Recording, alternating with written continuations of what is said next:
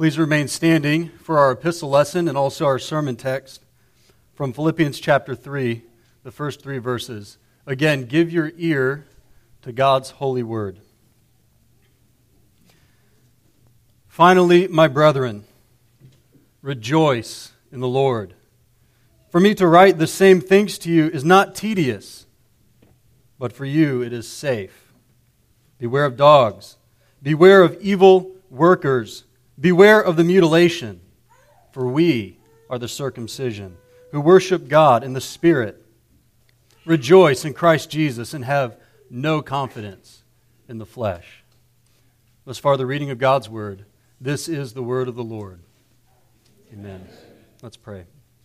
Father, we thank you for your word and for your spirit. We pray that as we consider your word today, you would, by your spirit, make us more like your son Jesus, in whose name we pray. Amen. Amen. Please be seated.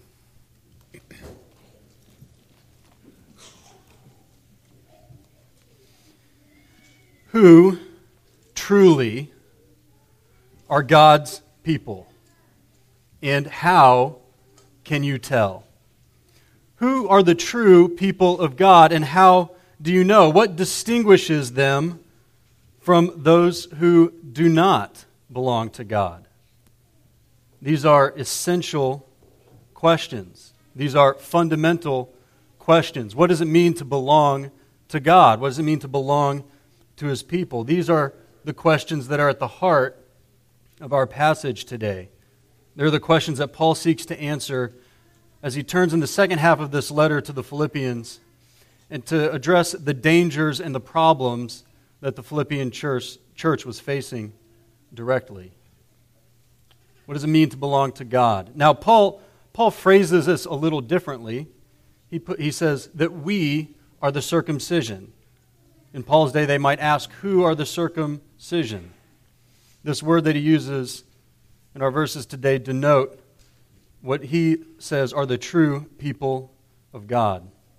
And circumcision, of course, makes us think of Genesis 17, where God made a covenant with Abraham and gave him the sign of circumcision for himself and for his children. Among other things, circumcision pointed to righteousness by faith, to regeneration, and importantly, to belonging, to being God's people. Meant to, at that point, to descend physically from Abraham or to enter into covenant with God and join that people by being circumcised. So, this is what Paul's getting at when he says, We are the true circumcision. But it's not just the word circumcision that needs some explaining in this passage. This passage contains some of the most striking and intense language in all of Paul's epistles. He tells us to beware, to look out, at least three times. He uses words like dogs and evil workers and mutilation. Why, why such the intense language? Why these terms? Well, there was another group, in addition to Paul and the other apostles and those who preached Christ, who also claimed to be the circumcision, who claimed to be the true people of God. Some of you already know that he's writing to the Philippian church and warning them about the Judaizers, a group whose doctrine and teachings were dangerous because it struck at the most essential meaning of what it meant to be God's people. It struck at the essential meaning of what it really means to be saved. And so, to understand what Paul is getting at here in chapter 3, I think it would be good if we spent a little time looking at the background of what he is dealing with. So if you have a Bible with you, go ahead and turn it to Acts chapter 15. Acts 15 is the Jerusalem Council, and it gives us a great summary of the doctrine of the um, heresy, really, that Paul is combating here in Philippians chapter 3. So, Acts 15, beginning in verse 1, says, But some men came down from Judea and were teaching the brothers unless you are circumcised according to the custom of Moses, you cannot be saved. And after Paul and Barnabas had no small dissension and debate with them, Paul and Barnabas and some of the others were appointed to go up to Jerusalem to the apostles and the elders about this question. In verse 4. When they came to Jerusalem, they were welcomed by the church and the apostles and the elders, and they declared all that God had done with them. But some believers who belonged to the party of the Pharisees rose up and said, It is necessary to circumcise them, that is, the Gentiles, and to order them to keep the law of Moses.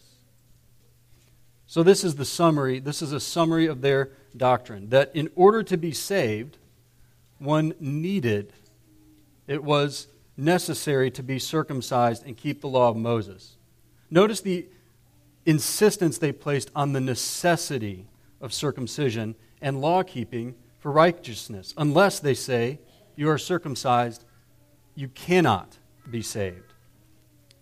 And further, see, they say it is necessary that the Gentiles keep the law of Moses, the rituals and the traditions of Israel's covenant. Necessary for what, we might ask?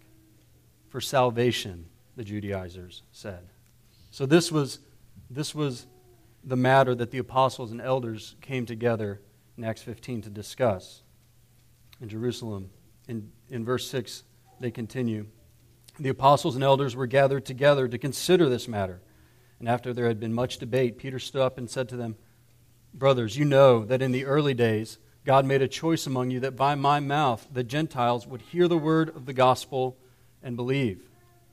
And God, who knows the heart, bore witness to them by giving them the Holy Spirit, just as he did to us. And he made no distinction between us and them, having cleansed their hearts by faith. Now, therefore, why are you putting God to the test by placing a yoke on the neck of the disciples that neither our fathers nor we have been able to bear? But we believe that we will be saved through the grace of the Lord Jesus, just as they will. So, as the apostles and the elders and the church in Jerusalem got together to discuss this matter, Peter here recounts his visit to Cornelius' house, who was a Roman, a Gentile centurion, and how he and his household were converted to Christ. And Paul makes the point that God had cleansed the heart of the Gentiles by faith in Christ. Circumcision, in other words, was not necessary to cleanse the heart and make one ready to receive the indwelling of the Spirit, the great promise of the new covenant. Faith in Christ does that. Surely, Peter says, then we are all, Jew and Gentile alike, saved by grace through faith. Look again at verse 11. We believe that we will be saved through the grace of the Lord Jesus, just as they will. This is then what made the Judaizing doctrine so bad. Their insistence on circumcision and keeping the law of Moses failed to reckon with the great changes that were brought about by the coming of the Messiah. God was fulfilling all of the types and the shadows and the promises that He had made in the Old Covenant. The signs and symbols, in other words, that they advocated were passing away. Worse yet, they promoted a kind of formalism seeking to please God with outward rituals. And worse than that, their reliance on law keeping as a means of being accounted righteous was a denial of the gospel of God's grace in Christ. This was the group that followed Paul around as he preached Christ and planted churches, telling the new Gentile believers yes, it's good that you've heard about the Messiah. Yes, it's good to put your faith in Christ, but we are the true circumcision. We will teach you about what it means to know God. You have to come to God with this, uh, with the covenant through Moses, through circumcision. You need to keep these rituals. You need to keep these laws in order to be accounted righteous. This was a dangerous heresy in the first century, but these ideas and these doctrines are always new. We can always be tempted to think that formalism, that the mere enacting of rituals will make us right with God. We can all be tempted to think that we need to add something to the righteousness of Christ in order to be accepted by God. This dangerous threat is lurking in the background when Paul writes to the Philippian church. Interestingly enough, we get the record of the Philippian church being planted in Acts 16, just after Acts 15 in the Jerusalem Council. And so this is what's lurking in the background here as Paul begins in chapter 3. when he writes to the Philippians, saying, again, look with me in 3 verse 1. Finally, my brethren, rejoice in the Lord. For me to write the same things to you is not tedious, but for you it is safe. Finally, he says, or, or perhaps better translated, as for what remains, for all of that you are dealing with now in Philippi, my brethren, rejoice in the Lord. Rejoice in the Lord. Joy, it has been said, is the atmosphere of the book of Philippians. Isn't it amazing to think that as Paul turns to deal with the great pressures of false doctrine pressing on the Philippian church, and then chapter 4, we're going to see him deal with conflict within the church, as he turns directly to deal with their problems and their grave spiritual dangers, he warns them about what it means to truly belong to God. He puts it all under the heading of joy. Rejoice, he says, in the Lord. Rejoicing in the Lord means, at its core, rejoicing in the person and work of Jesus Christ, who he is and what he has done, being deeply satisfied with Christ and working out from there. Rejoicing in the Lord means being minded of Christ and his things, to care about his people, to care about his glory, to care about his mission, his kingdom in the world. Let these things, Paul says, bring you joy let your joy be in the Lord. Joy is, is an emotion of gladness, it is an emotion. But we ought not confuse this joy in the Lord with mere upbeat feelings. Genuine Christian joy is not the power of positive thinking. It's not a, having a bubbly or an optimistic personality. It's not being happy because all of the events in life are going your way. Paul rejoiced all throughout the letter of Philippians, and Paul is in jail after spending time um, being locked up in Jerusalem and having a shipwreck and being chained to a guard, and Paul rejoices. Instead of being tied to circumstance, rejoice in Christ as a deep gladness in the person and work of Christ. And if your joy is in the Lord, truly in the Lord and his things, then your joy can coexist with all kinds of hard providences. Even things like conflict within the church and conflict from false teaching. Amazingly, the two places in the book of Philippians where Paul exhorts us directly to rejoice in the Lord are in chapters 3 and 4. In chapter 3, he's dealing with personal conflict with false brethren teaching heresy. In chapter 4, he's dealing with conflict between members of the church in Philippi. And this is the context that Paul tells us rejoice, have joy in the things of Christ, have joy in the person and work of Christ. But it's not just interpersonal conflict. Our joy in the Lord can be in all kinds of difficult providences loss of a job or diagnosis of a serious illness, problems with our family. If our joy is in the Lord, then it can abound and work even in difficult times. And so, a key sign of spiritual danger then is losing your Christian joy. So don't skip past what Paul says at the end of verse 1 there. He says, Finally, my brethren, rejoice in the Lord. For me to write the same things to you is not tedious, but for you it is safe. He says, It is safe. Paul reminds them to rejoice because when you find great satisfaction in Christ, you're far less tempted to see the kind of formalism or legalism promoted by the Judaizers or any modern equivalents as satisfying. You will have great joy already in what Jesus, who Jesus is, and what he has done for you. So I want to exhort you all today make a point to be satisfied in Christ. Make it a point that you rejoice in the Lord so that you will find safety and strength. We all need to be more like George Mueller. We've referenced him before not too long ago, but George Mueller, if you don't know, was a, an evangelist and an orphanage director in Bristol, England. And he's famous for having a tremendous life of faith and a vibrant prayer life and an amazingly effective ministry. In his lifetime, he cared for more than 10,000 orphans.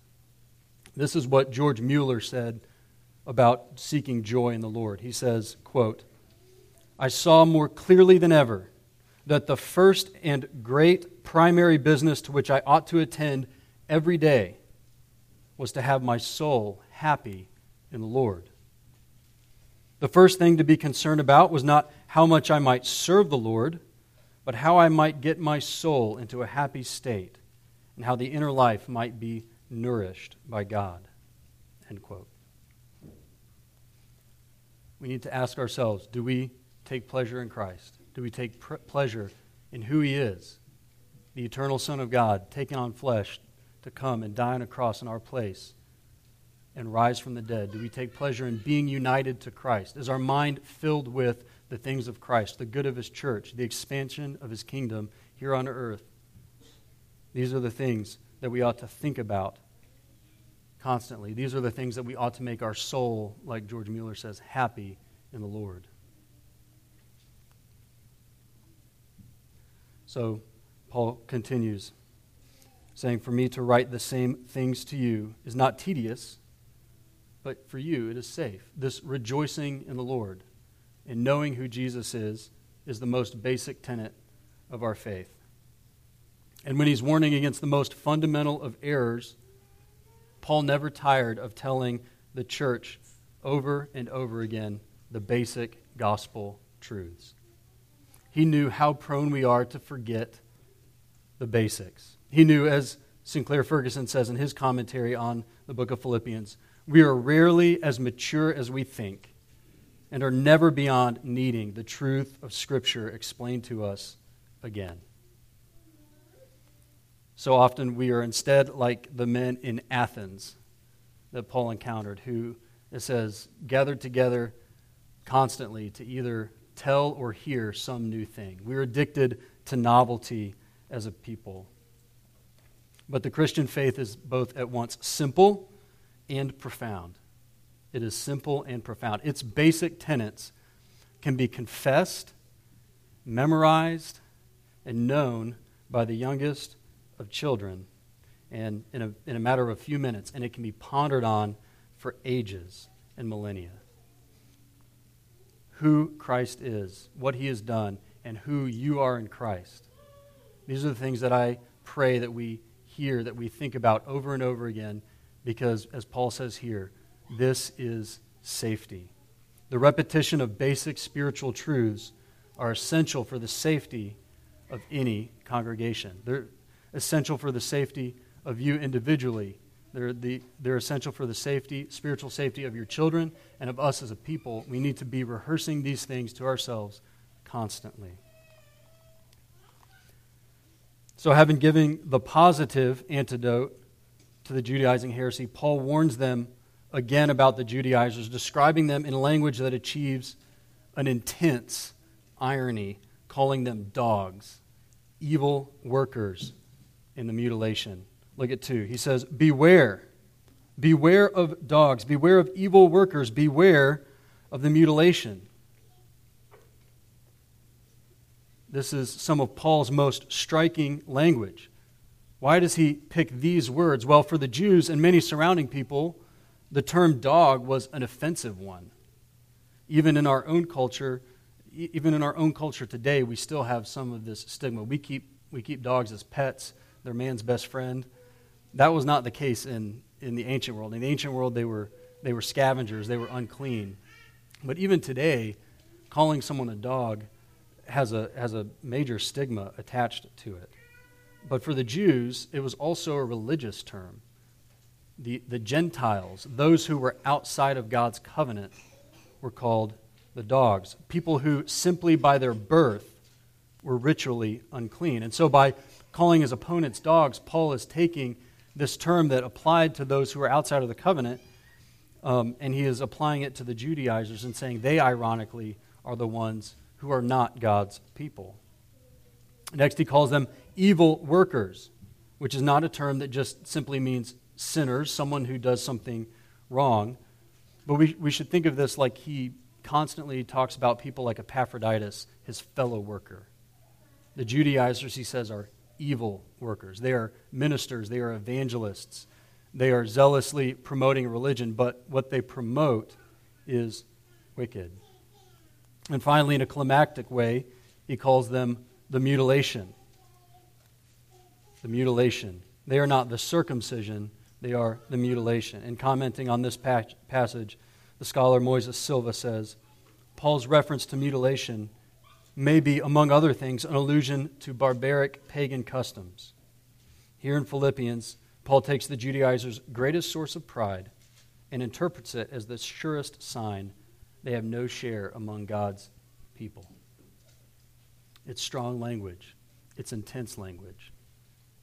This is the great reversal. He's saying those who refuse to acknowledge Christ and his kingdom are not God's people. Beware, Paul says, of this teaching. And we might find it difficult, perhaps, to come to grips with such strong language um, that I don't believe is scurrilous or insulting, but it, it can't even seem that way. But Paul wants us to keep our eyes open to the tragic consequences of false teaching, like what the Judaizers were promoting. False teaching which takes the most basic and essential components of what it means to belong to God, what it means to come to God, and twisting those things. Teaching like that spreads like gangrene and it destroys faith. Teaching like that will send someone to hell. And this is not only a first century problem. We are all tempted to a mere formalism. We are all tempted to believe that we can seek to please God or draw near to God by the mere outward observance of rituals. We're all tempted to place the boundaries of what it means to belong to God in the wrong place. At a fundamental level, we're all tempted to believe that we have something to add to the righteousness of Christ. Instead, Paul tells us what the markers of a true, of the true people who belong to God, the true circumcision. Look with me in verse 3. He says, For we are the circumcision who worship God in the Spirit, who rejoice in Christ Jesus, and have no confidence in the flesh. We are the circumcision, he says. You don't need to be circumcised, Philippians. Because in the death and resurrection of Jesus, the long awaited promise that was given in the Old Testament of a truly circumcised heart was fulfilled. We read it earlier in Deuteronomy chapter 30, verse 6. It says, The Lord your God will circumcise your heart and the heart of your offspring so that you will love the Lord your God with all your heart and with all your soul so that you may live. You see, the practice of circumcision in all of those years looked forward to the putting off of the sin nature and of a new redeemed humanity. This is what happened in the cross and in the tomb and the resurrection of Jesus Christ. Paul wrote to the Colossian, the Colossian Christians, saying, In him you also were circumcised with a circumcision made without hands, by putting off the body of the flesh, by the circumcision of Christ, having been buried with him in baptism in which you were also raised with him through faith in the powerful working of God who raised him from the dead. The circumcision of Christ. This was done without hands. In other words, it was accomplished by Jesus on the cross, this putting off of the body of the flesh, putting off the old man, putting off our sin, and it was accomplished without hands. That is, it was done by God Himself. Paul tells them, Look to faith in Christ you have the fulfillment of the promise of circumcision in the death and the burial and resurrection of Jesus. When Jesus died, your old self, your old sin nature died with him. When Jesus was buried, you put off the old man. When Jesus was raised from the dead, you were given a new heart, a circumcised heart, to love the Lord your God. Believe that Jesus is your righteousness, Paul is telling them. It was an act of God. This is the same for us. The mere observance of rituals does not make us right with God, but faith in Christ and obeying God from the heart. This is what he means by being the true people of God. We are, he says, the circumcision. And then he marks out the markings of this people. Continue with me in verse 3. He says, We are the circumcision who, one, worship God in the Spirit. To say that we worship God in the Spirit means, among other things, that our worship needs to originate in our hearts. It must be sincere, in other words, motivated by love of God and gratitude for all He is and all that He has done. Worship, in other words, cannot be mechanical or form, formulaic. Now, that doesn't rule out certain rituals or liturgy, but it does demand that all of our physical postures or symbolic actions must be infused with a heartfelt commitment, with faith and love and zeal. This is always a danger in a church like ours who has a, a high biblical theology for worship is to, to go through the motions, to do things by rote, to do things in a merely formal way, and not engage our hearts and our minds in belief and faith in Christ. Those are not the sacrifices that please God. And in addition to having a heart that is filled with the Spirit and that loves God truly, worshiping by the Spirit is also probably a reference to the great change that Jesus told the woman at the well about in John chapter 4. You remember in John chapter 4, Jesus tells the Samaritan woman, The hour is coming when you will neither on this mountain nor in Jerusalem worship the Father. The hour is coming and now is when the true worshipers will worship the Father in spirit and in truth. He's saying that the internationalization, if you will, of the God's people, which began on the day of Pentecost, means that we don't have to come to a certain place any longer in order to meet with God. What is most important now is worshiping God through Christ, that is, in the truth. And ultimately, what he means is that Christ is the way of access to the Father. We approach God in worship through Jesus from anywhere on this planet because we worship by the work that is in the Holy Spirit. Secondly, Paul says that God's people rejoice in Christ Jesus. God's people worship by the Spirit, and God's people rejoice in Christ Jesus. This word he uses, rejoice, is not actually the same word as the one we had in verse number one. This, this word, rejoice, here means to boast or to glory in, as it's sometimes translated in other verses. God's true people are those who set their hope and their life and all of their desire for righteousness and their joy in Christ. The true people of God, their faith is like the faith described in the Westminster Shorter Catechism that says that faith is a saving grace whereby we receive and rest upon Christ alone for salvation as he is offered to us in the gospel. For God's people, all of our confidence is resting in Christ, rejoicing in Christ. Christ is everything to us, as Paul says. But of him you are in Christ Jesus, who became for us wisdom from God, righteousness, and sanctification and redemption, that it is written, He who glories, or he who boasts, he who rejoices, let him glory in the Lord. Finally, Paul says that God's people put no confidence in the flesh. They realize that they can do nothing to save themselves and that Christ has done everything for us. To add circumcision or any other rite or any other works to the work of Christ is effectively to destroy the work of Christ because it denies God's grace to save us. The Heidelberg Catechism speaks about those who have confidence in the flesh, saying this quote, Though they boast of Christ in their words, yet in deeds they deny Jesus, the only deliverer and Savior.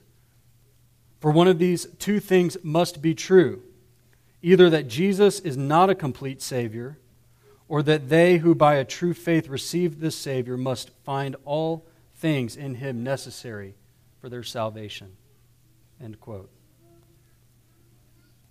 The true people of God worship God by the Spirit. They rejoice in Christ Jesus. They put no confidence in their own works.